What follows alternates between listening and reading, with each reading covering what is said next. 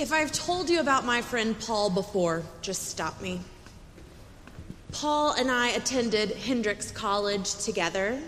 Hendrix is a Methodist school, and while I remained devoted to the Episcopal tradition throughout college, I do have great affection for the Methodist Church, and it is largely thanks to Paul, who is a lifelong Methodist and now a pastor. Not long into Paul's first year at Hendrix and my third, he was shocked to learn that I did not attend worship services on campus. He invited me to join him.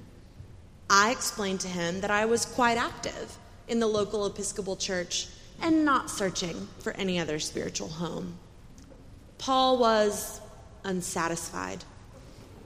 He continued to press me to go with him to Wednesday evening worship at the campus chapel. We developed a lovely friendship but I continued to decline his invitation. As the semester wore on, the exchange became quite tedious. I felt that Paul was disrespecting my spiritual journey by assuming that the worship habits I already had were insufficient, or that my Episcopal faith was less valid than his Methodism. Eventually, I could not stomach the thought of one more no thank you and I gave in. I accompanied Paul to a service.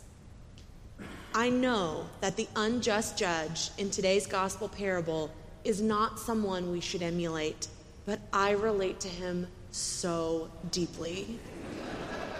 I know what it feels like to be pestered to within an inch of my composure. I imagine that anyone who has spent much time with a toddler can relate. Persistence can be absolutely obnoxious, but it can be useful too. It has worked on me, and it certainly worked on the unjust judge. It also comes up a few chapters earlier in Luke, in the parable of the friend at midnight. You know the one. A homeowner has already gone to bed when the doorbell rings. They try to turn the visitor away, but because they just will not leave, the homeowner relents and welcomes the visitor inside. Luke seems to have something to say about persistence. He wants us to understand that persistence, as obnoxious as it can be, has an important place in the kingdom of God. Jesus offers today's parable as an illustration for his disciples about their need to pray always if this stubborn, cold, unjust judge will eventually give in to a persistent widow, imagine how our loving and gracious God will enter into the lives of those who cry out in prayer day and night. Now, in the last 2,000 years, Christians have come to a variety of theological understandings about prayer. Some believe that God responds directly to individual prayer requests. Others believe that prayer is a tool for fortifying the faith of those who pray. Still, others believe that prayer opens up a space for God's mysterious grace to be revealed. I suspect the deepest truth of prayer contains a facet of all of these ideas and many more. But Jesus is clear regardless of how or why we pray, our faith will be rewarded for our persistence. No matter how uncomfortable or rudimentary or even obnoxious we find the practice, the result will be worth it. I'm reminded of all the times in my life, and there are surely many, when I have gotten all the way to the final lines of the Nicene Creed during Eucharist only to realize I've been lost in thought the whole time and have no recollection of actually reciting the words, though I know I did. I used to feel quite guilty for not being fully present and focused on worship every single time I attend a service. But that's a pretty unrealistic goal.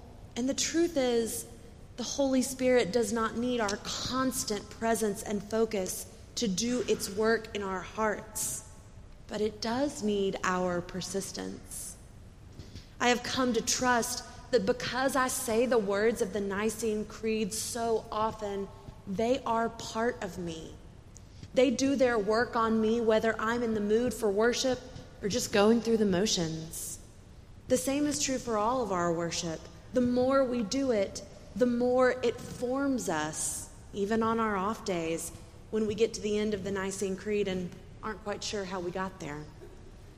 As our letter to Timothy says, we must be persistent in prayer and worship, whether the time is favorable or unfavorable, for that is how the Holy Spirit will enter our hearts and increase our faith.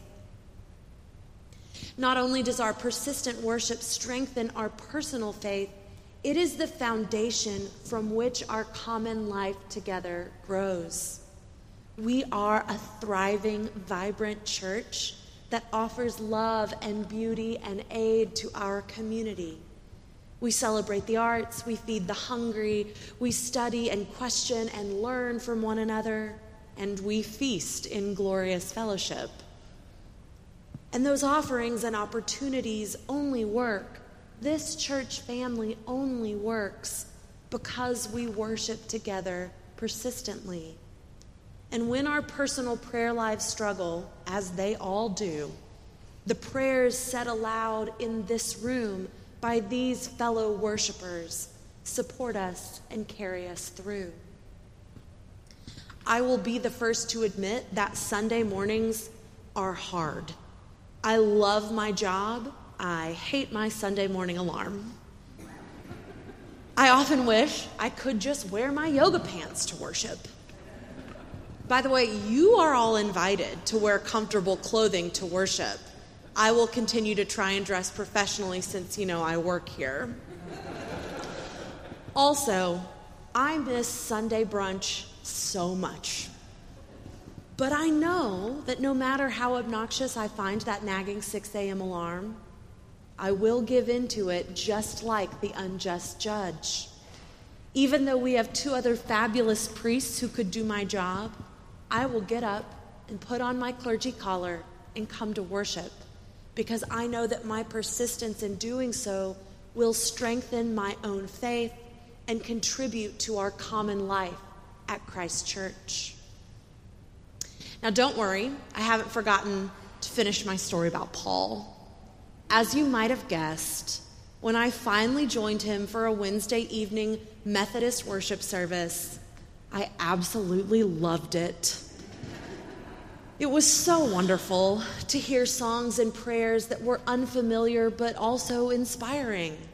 It was a joy and a comfort to worship alongside friends with whom I'd never worshiped before. It was the perfect way to end the day and mark the middle of the week.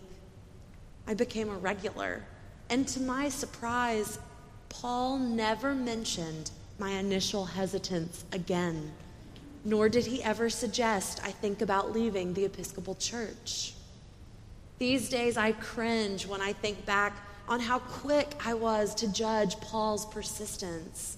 And it still warms my heart to remember that he was so pleased to worship and pray with me that it didn't occur to him to be smug.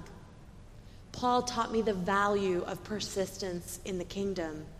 And this incredible congregation continues to show me how persistence can make space for the Holy Spirit to come among us. Jesus said that we have a need to pray always.